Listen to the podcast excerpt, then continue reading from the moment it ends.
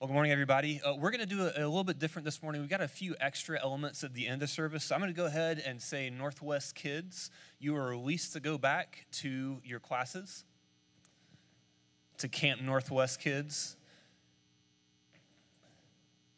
And we're going to go ahead and dive into the word this morning.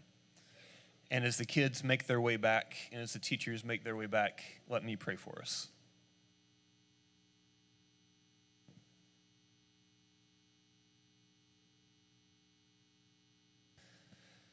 Oh, Heavenly Father, thank you so much for letting me be here together today with my brothers and sisters. God, thank you for gathering us together. Thank you for giving us your word. And Holy Spirit, I ask that you would be with us right now, that you would come, that you're working each and each, inside each and every one of us. Help us to understand your word. Help us to believe it. Help us to obey it. And help us to learn how to teach it to others as well. And I pray this in Jesus' name. Amen. Well, I want you to consider a question with me as we start out this morning. What is a time in your life that you have experienced surprising love? What's the time in your life that you've experienced a love from somebody that didn't just kind of warm your heart, but that made you think, man, what's going on here? What's happening inside of this person that they would treat me like that? What's the time in your life that you've experienced surprising love? You know, when I think of that myself, what comes to my mind is so a, a few years ago, maybe like five, six years ago, Lindsay and I were living overseas, and uh, there, was, there was a woman who was, I would say she was kind of an acquaintance. And, you know, we'd, she was working overseas where we were too. So we kind of worked together in a few different projects and things like that. And, and we were acquaintances. We've had a few kind of brief conversations at that point, and um, but we weren't super close and we weren't on the same team or anything like that. And so anyway, I was I was talking to this to this woman one time. It was me and a, a couple others, kind of standing around talking. And I, I forget exactly how it came up, but she she said she said, "Well, Ryan." When I pray for you, this is how I usually pray. And she goes on to kind of say, Well, I pray that God would bless your family and that God would give you rest and stuff like that. And it, it, to be honest, it kind of took me, it kind of, it touched me, but it kind of took me off guard because I was like, what, why are you praying for me? you know, because like I said, we were just kind of acquaintances. Like, you, like you know, we hadn't spent a ton of time together. Like, why, why was, it sounded from the way she said it, that I was like on her prayer list, that she was praying for me on a daily basis or something. So I was like, you know, what, what, why? I kind of asked her, I probably didn't say it quite that awkwardly. Why are you praying for me? But I said, you know, what's, what, what's the deal there? That's very, that's very uh, touching. Why are you praying for me? And uh, I'm probably thinking at the time, I, I'm probably imagining she's going to say, like, well, you know, Ryan, you're just such an amazing leader. And so I just pray that God would bless you. And that's why I just, I, I was thinking, and that's not what she said. she, this is literally what she said, I promise. She said, she kind of gets this sheepish grin, sheepish grin on her face and she says, Well, the first time I met you, I thought you were a complete jerk.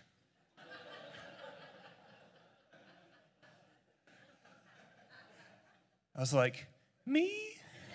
Little old me? She's like, The first time I met you, the first time I met you, I was like, who does, I've never met somebody so arrogant in my life. Who does this guy think that he is? I know. and this is what she said, I promise. She, she said, and then I asked Jesus, I said, God, what, what should I do? And then Jesus told me to start praying for you. And so I just started praying for you. And as I started praying for you, the more I started praying for you on a regular basis, I felt the Lord leading me to pray that God would help you to rest and that God would bless your family. And, you know, you guys don't know this woman, but if you didn't know her, she is not the kind of like touchy feely, like conflict avoidant type. She's sort of like a in your face, really type A. You know, if she doesn't like something, she'll, you know, she'll call you out on it. She is not somebody that would just kind of say something to, to just make me feel good. And so the fact that she thought I was an arrogant jerk, and that the way she responded to that was to start praying for me. And not praying like, all right, I hope you, God, please, you know, make him get sick or something, you know, but praying, praying things for me that I would pray for myself. That was the work of the Holy Spirit in her. And that was an example where, I mean, six, seven years later, I still remember that story because that was an example of surprising love. Well, what about you? What's an example of a time that you've experienced love that didn't just warm your heart, but made you stop and ask, what's going on in this person that they would love me like that? Well, we're going to talk about love today. You can turn with me to Matthew chapter 5. You turn me to Matthew chapter 5. You know, we've been going through the Salt and Light project. This is the last, this is the fifth and final week of what we've been calling the Salt and Light project. And we've been looking at the words of Jesus, and we said that, you know, Jesus tells us as we think about who we want to be as a church, as we think about what it means to be a family of disciples making disciples, if we really start to live out these family values that we have open Bible, open life, open faith what Jesus told us in the Sermon on the Mount that we've looked at so far is that the impact that's going to have in the world around us is that we're going to be salt and we're going to be light. And so, what we've been doing for the past few weeks, we've been looking at different passages and we've been talking about what's this going to look like practically? What are some concrete, specific ways that we can be salt and we can be light? And we talked about several already. And probably the one we're going to talk about today surprising love, loving like God loves. I don't think I'm exaggerating to say that this is the most important one. This is the one that kind of encapsulates all the others. So if you haven't heard, if this is your first time uh, hearing one of our messages in the Salt and Light Project, you came at the right time because this is a really important one. So look with me at Matthew chapter 5 and uh, verse 43. So this is what Jesus says. He says, You have heard that it was said, You shall love your neighbor and hate your enemy. But I say to you, love your enemies and pray for those who persecute you, so that you may be sons of your Father who is in heaven. For he makes the sun rise on the evil and on the good, and sends rain on the just and on the unjust. For if you love those who love you, what reward do you have? Do not even the tax collectors do the same? And if you greet only your brothers, what more are you doing than others? Do not even the Gentiles do the same? You must be perfect as your heavenly Father is perfect. Okay, so Jesus is talking here, he's talking about two different types of love. First, he talks about human love. He talks about human love. He says, You have heard that it was said, You shall love your neighbor and hate your enemies. And that's kind of common sense, isn't it? You know, your, your family, your, your friends, the people that you that, that are that are in your neighborhood you know people that you that, that you work with you know be good to those people and you know love your love your friends and your neighbors and punch a nazi or something right you know love love your neighbor and hate your enemy that's kind of that's kind of common sense the way we tend to, to think about things and what jesus is saying is that when we find ourselves loving our kids our friends people that maybe love us back, or at least who don't hurt us, he says, that's good. That's really good. But that's not actually a distinctly or uniquely Christian love. That is a human love. That human beings, whether they're atheists, whether they're Buddhists, whether they're Muslim, no, no matter what they believe, no matter whether or not they have a relationship with Jesus or are disciples of Jesus, that's something that is common to human beings who remain in the image of God. And what Jesus is saying is that that's good, to love your neighbor and hate your enemy, or to love your neighbor. But he's calling us to something more. Look at what he says in verse 44. He says, But I say to you, love your enemies and pray for those who persecute you, so that you may be sons of your Father who is in heaven. So Jesus says, it's human nature to want to love people who are good to us, to love our family, to love our friends, to love our neighbors. But God is calling us, Jesus is calling us, not just to love our neighbors, but to love the people that we think are complete jerks, right? To love even our enemies. And he gives us two reasons that he says this. First, he says, so that you may be sons of your Father who is in heaven. So love your enemies and pray for those who persecute you, so that you may be sons of your Father who is in heaven. So, what does this mean? Well, he's not saying if you want to become a son or daughter of God, you better get to work on loving your enemies because that's what you have to do to gain entrance in this family. That's not what he's saying. John 1:12 very clearly tells us that if we receive Jesus, if we believe in him, those are the people who are given the right to become the sons and daughters of God. So that's not what that's talking about. What this is talking about is that when we start to love like God, when we start to love like our Father who is in heaven, we are showing that we are like our Father. It's kind of like when I see, have you ever had, those of you that have, have kids, have you ever seen your kids do something that, that's good? Not something that's bad, but something that's good. And you're like, that's kind of like what I would do, right? Isn't that just so heartwarming? Right? Well, this is, and you, because you, you, see that and you're like, they're just a chip off the old block. Or you probably don't say that anymore, but, you know, um, or you say whatever you say, but man, they're, they're like me. They, they picked that up from me. I, I taught that to them, right? And that's what this is saying is that when we love not just our friends, but our enemies, we're being just a, a chip off the old block. We're being like our Father who, who is in heaven. And so this is the way God loves. It says that God, He makes the sun to rise on the evil and on the good and sends the rain on the just and on the unjust. So God doesn't just love people that love Him, He loves people that hate Him. Think about this for a second. So, Richard Dawkins. You guys know who Richard Dawkins is? Richard Dawkins, Sam Harris. Do you know who they are? Two of the more prominent um, atheists who go around debating Christians. Uh, two guys who just love nothing more than to come up with arguments and to debate Christians and to tell everybody and convince everybody that you're stupid if you believe in God but even if God does, did exist, he was he's just this sadistic. If the God of the Bible does exist, he's just a sadistic, cruel, kind of you know horrible, horrible, awful God. Okay, that, that's you know that's Richard Dawkins and Sam Harris. That's that's what that's part of that's part of their mission in life is to disabuse people in their minds of of believing in in God or believing that God is a good God. Now think about this for a second. Every single morning the Bible in Colossians tells us that God holds all things together. Okay? He's not the deist God up here who kind of, you know, wound the clock and watches it go. He is actively causing all things to work together. So every single morning, God allows Richard Dawkins and Sam Harris to experience sunshine. He allows them to drink water. He allows them to eat food. He allows them to experience love from their families. And they and every day they use that energy that God has given them by his grace to go think up new ways to convince people that God is a horrible, awful, sadistic God who doesn't exist. Why would God do that?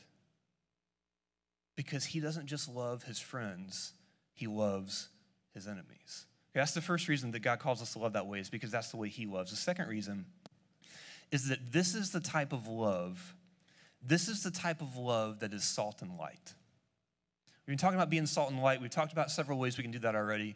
We've been saying, you know, this is a very lonely, disconnected, isolated world. We want to double down on in person community where, where you can be known, where you can be loved, where you can be challenged, a place that's full of grace and truth. We've been talking about, you know, this is a world, this is an area, like Matt talked about last week. This is an area where people are running after all different types of materialism, getting the bigger car, getting the bigger house, all this type of stuff. And we're inviting people to experience the joy of generous living. It's a place where it's an area, the culture where people are confused, finding their identity in all different sorts of things, and we're inviting them to discover who they were designed to be by finding their identity in, in Christ. And as we think about being salt and light here, look at what Jesus says at the end of verse 44. Or in, uh, yeah, in verse 46, actually. He says, he's basically saying, if you just love your friends and love your neighbors, that's not to stand out. That's not going to be like a light in a dark room. That's not going to preserve anything you're just going to be like everybody else. He says, For if you love those who love you, what reward do you have? Do not even the tax collectors, who were basically the, the corrupt people that everybody hated at the time, that were known for being very bad and unloving, don't even the tax collectors do the same? And if you only greet your brothers, What more are you doing than the Gentiles, who they saw as these kind of pagan, ungodly people that, that were completely immoral? So what Jesus is saying is he's calling, like if, if we can, he's calling us to love in such a way that when people when people see the way we love each other, when people see the way we handle conflict, when people see the way we love people we disagree with politically, people that hurt us, people that are our enemies, when people see the way we love them, they say, Whoa, what's going on here? That's not normal. Tell me why you're doing that. That's the way Jesus is calling us to love. Well, let's get personal about this. Jesus is saying, don't just love your neighbor and hate your enemy, you should love your enemy. Who is your enemy? Who are your enemies? Now, you might be tempted to think, and I think this is one of those ways, again, that we have to be careful because this is, if we're not careful about this, we're in danger of losing our saltiness. You know, if salt has lost its saltiness, you know, what, what good is it? You know, if, if we're not careful about this, we're in danger of losing our saltiness. It's very easy for us to say, I don't have any enemies. Everybody, I'm an easygoing person. Like it, I, I don't hate anybody. You know, I, I, don't, I don't have anybody that's trying to, to kill me. You know, if you were our global staff family that we support, who um, is thankfully safe in America right now, but who their home is in Kiev, Ukraine, and they're watching as their hometown that they love is getting bombed to smithereens, you would be very clear on who your enemy was if you were them, right? But it's tempting for us to say, well, I don't have any enemies. I don't have any enemies. Well, an enemy, the way it's used in this passage, is not just referring to somebody who's trying to kill you. It's not just referring to somebody who is trying to, to steal things from you or, is, or like an invading army or something like that. This is referring to somebody that is you feel is sabotaging you, somebody who is getting in your way, or even just somebody who's annoying to you, or somebody who's frustrating to you, or somebody who's done something painful to you in the past. Let me ask you a few questions here. These are kind of diagnostic questions that you can think about. And guys, I know this is kind of this is sort of vulnerable stuff, but I think the Lord really, you know, it's I think the Lord wants to do something really important in our hearts through through this word. So I encourage you to to, to really go here with me. Think about some of these questions. As you think about who, who are your enemies, think about these questions. Who is somebody who has wronged you? Who is somebody who's hurt you?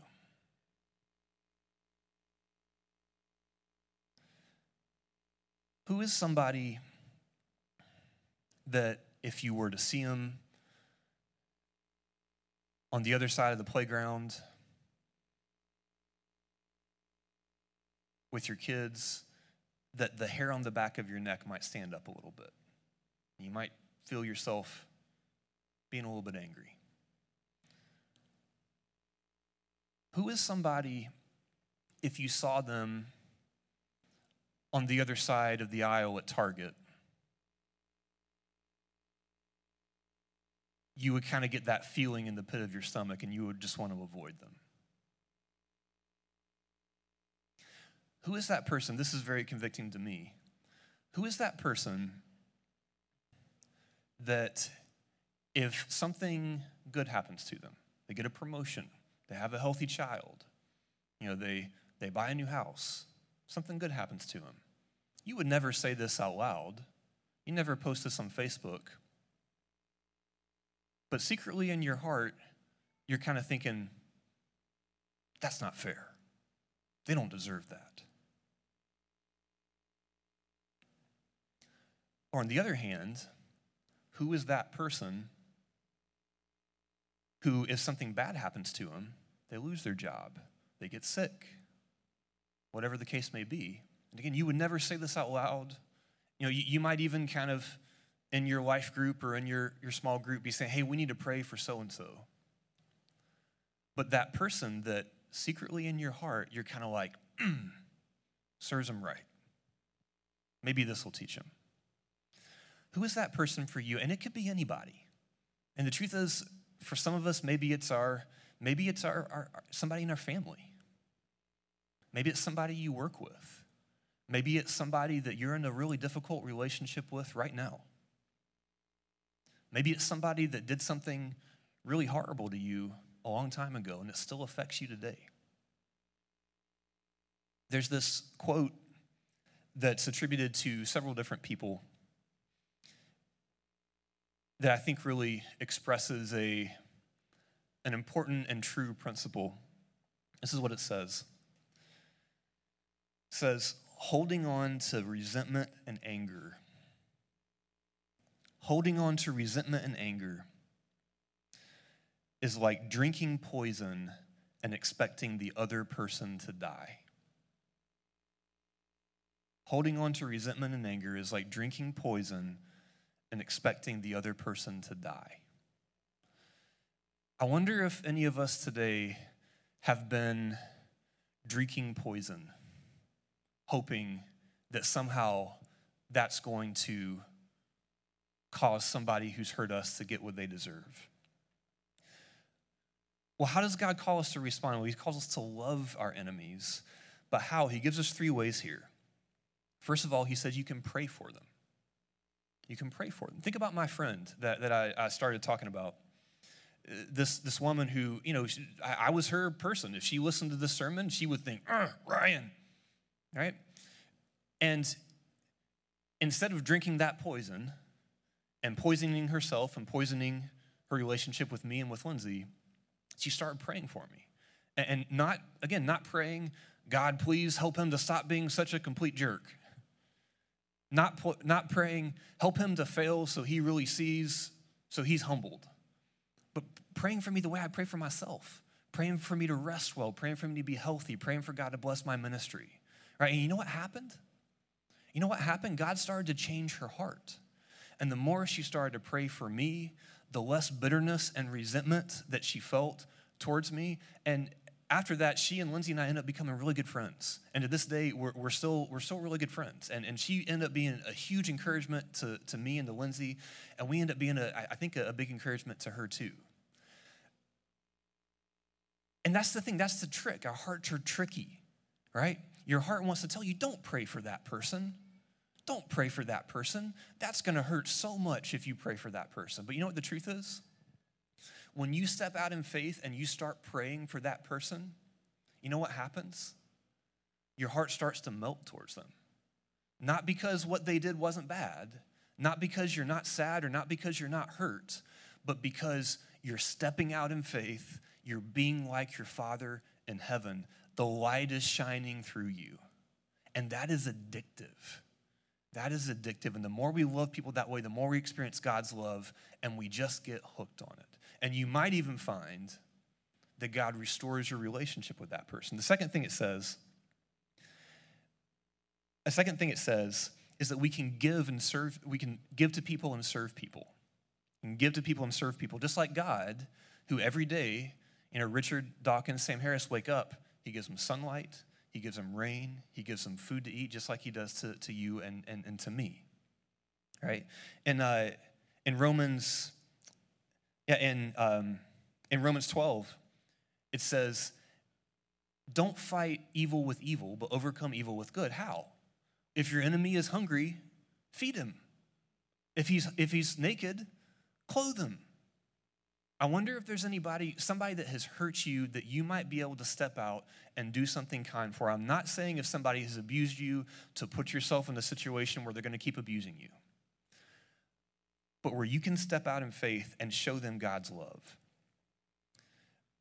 Well, if you're listening to this, if you've been, if you've kind of gone with me into these kind of deep waters, these uncomfortable areas, and, and you know, I, I recognize this is this is, this is sensitive stuff. And there's people in this room that, that, are, that have dealt and are dealing with some real significant pain. I hope that what you're thinking right now is that's impossible.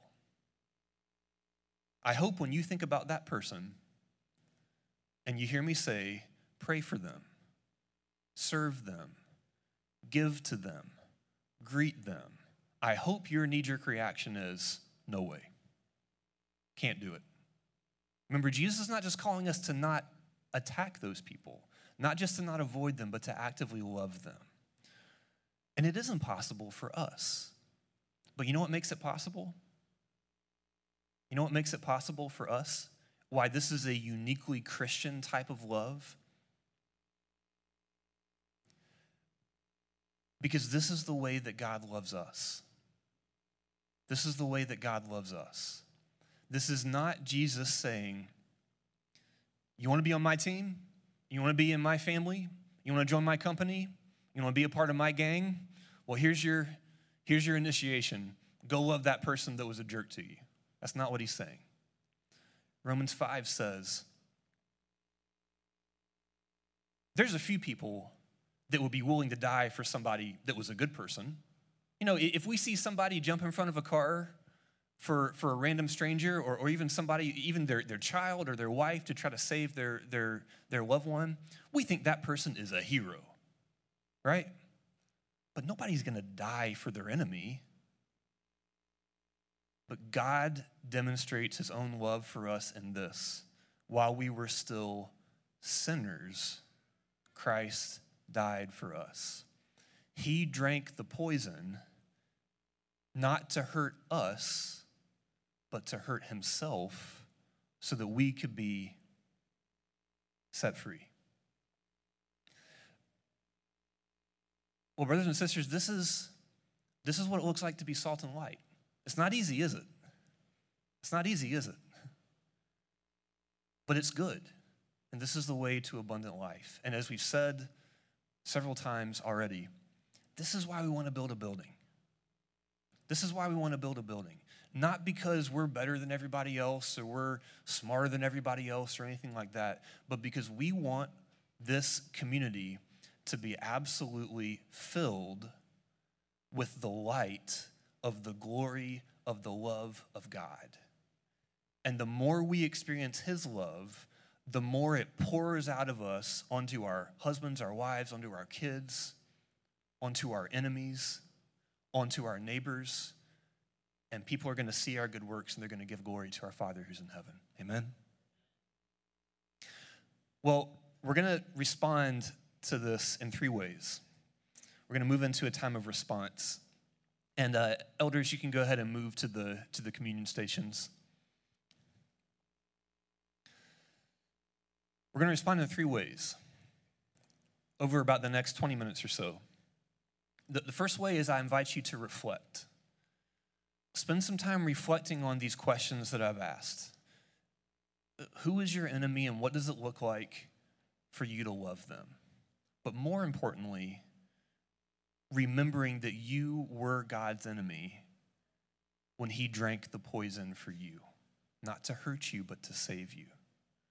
You can spend some time reflecting on that, asking God to reveal any sin that might be unconfessed in your heart.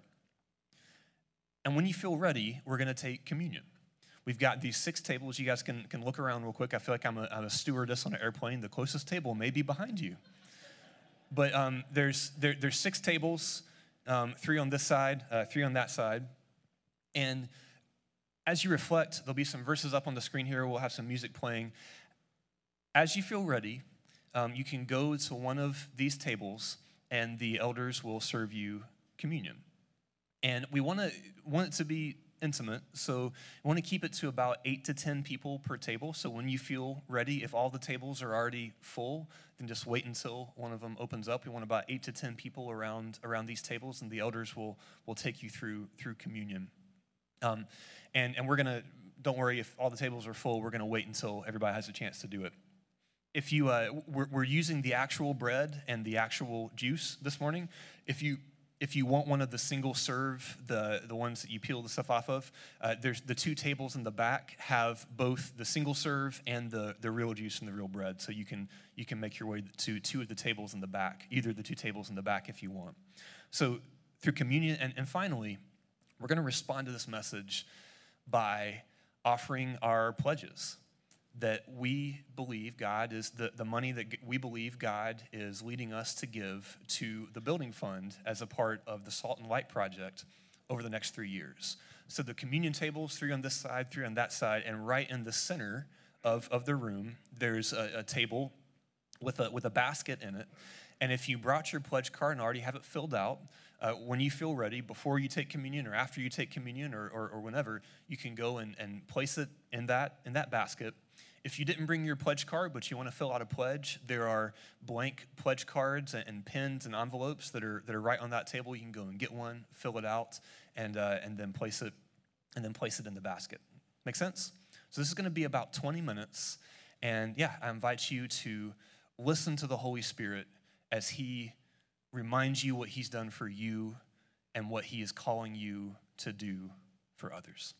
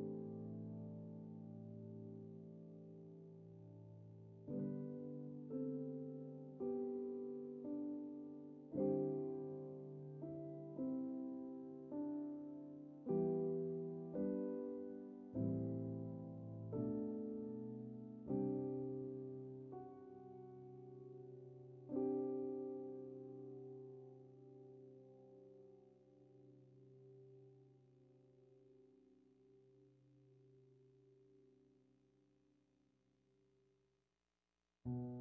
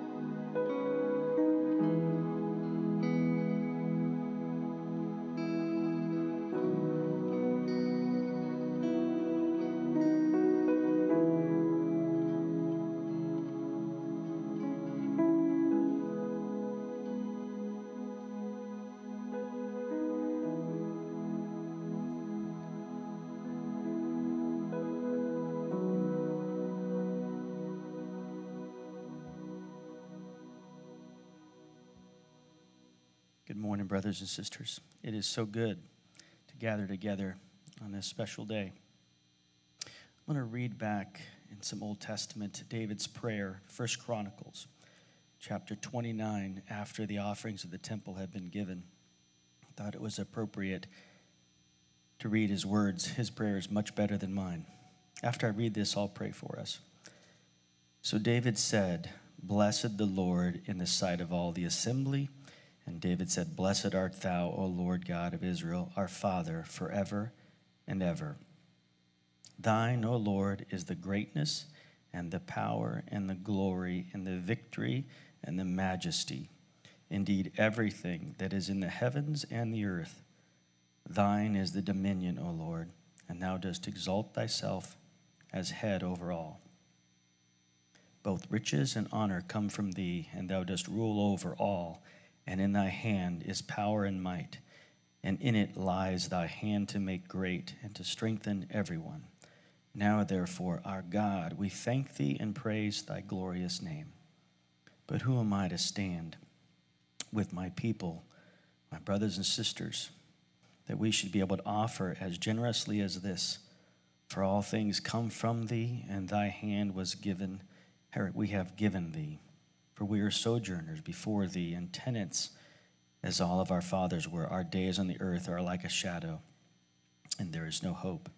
O Lord our God, all this abundance that we have provided to build thee a house for thy holy name, it is from thy hand, and all is thine. Since I know, O my God, that thou triest the hearts and delightest in uprightness, I, in the integrity of my heart, have willingly offered these things. So now, with joy, I have seen thy people who are present here make their offerings willingly to you. O Lord, the God of Abraham, Isaac, and Israel, our fathers, preserve this forever in the intentions of the heart of thy people, and direct their heart to thee. May pray for us. Lord God, we want our hearts to be humble before you, reverent before you, fearing you, but also reflecting you. In our hearts, I want them to be generous and full of the right motives as we give sacrificially to you because you're worth it. It is all yours anyway. So we love you, Lord. Thank you for my brothers and sisters here and their hearts to serve you and their hearts to love you and to give their lives to you and their finances as well. We love you so much, Lord. Pray this in Jesus' name.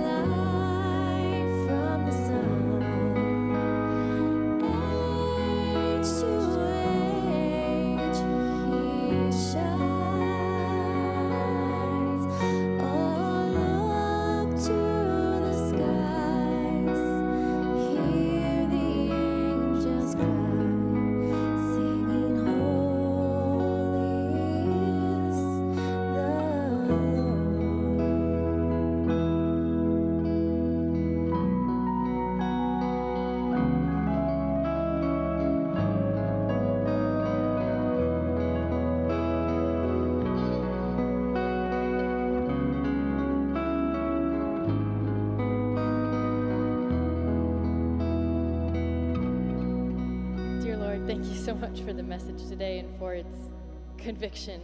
Um, and thank you that in that conviction, you don't leave us, you don't leave me broken and bereft, but you empower us through your spirit to do and to change the things that we never could have done on our own.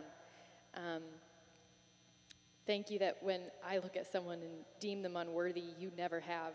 And thank you that we can be blessed with our transgressions forgiven and our sins covered. And thank you that we can come and rejoice together as your family, knowing that you've covered everything we could have possibly done wrong in our lives. Thank you for your generous love. And thank you that we can now share that with others, not through our own might, not through mustering it up ourselves, but through your spirit giving us the strength and the courage to do that. In your son's name I pray. Amen. Let's continue to rejoice with our, our last song together.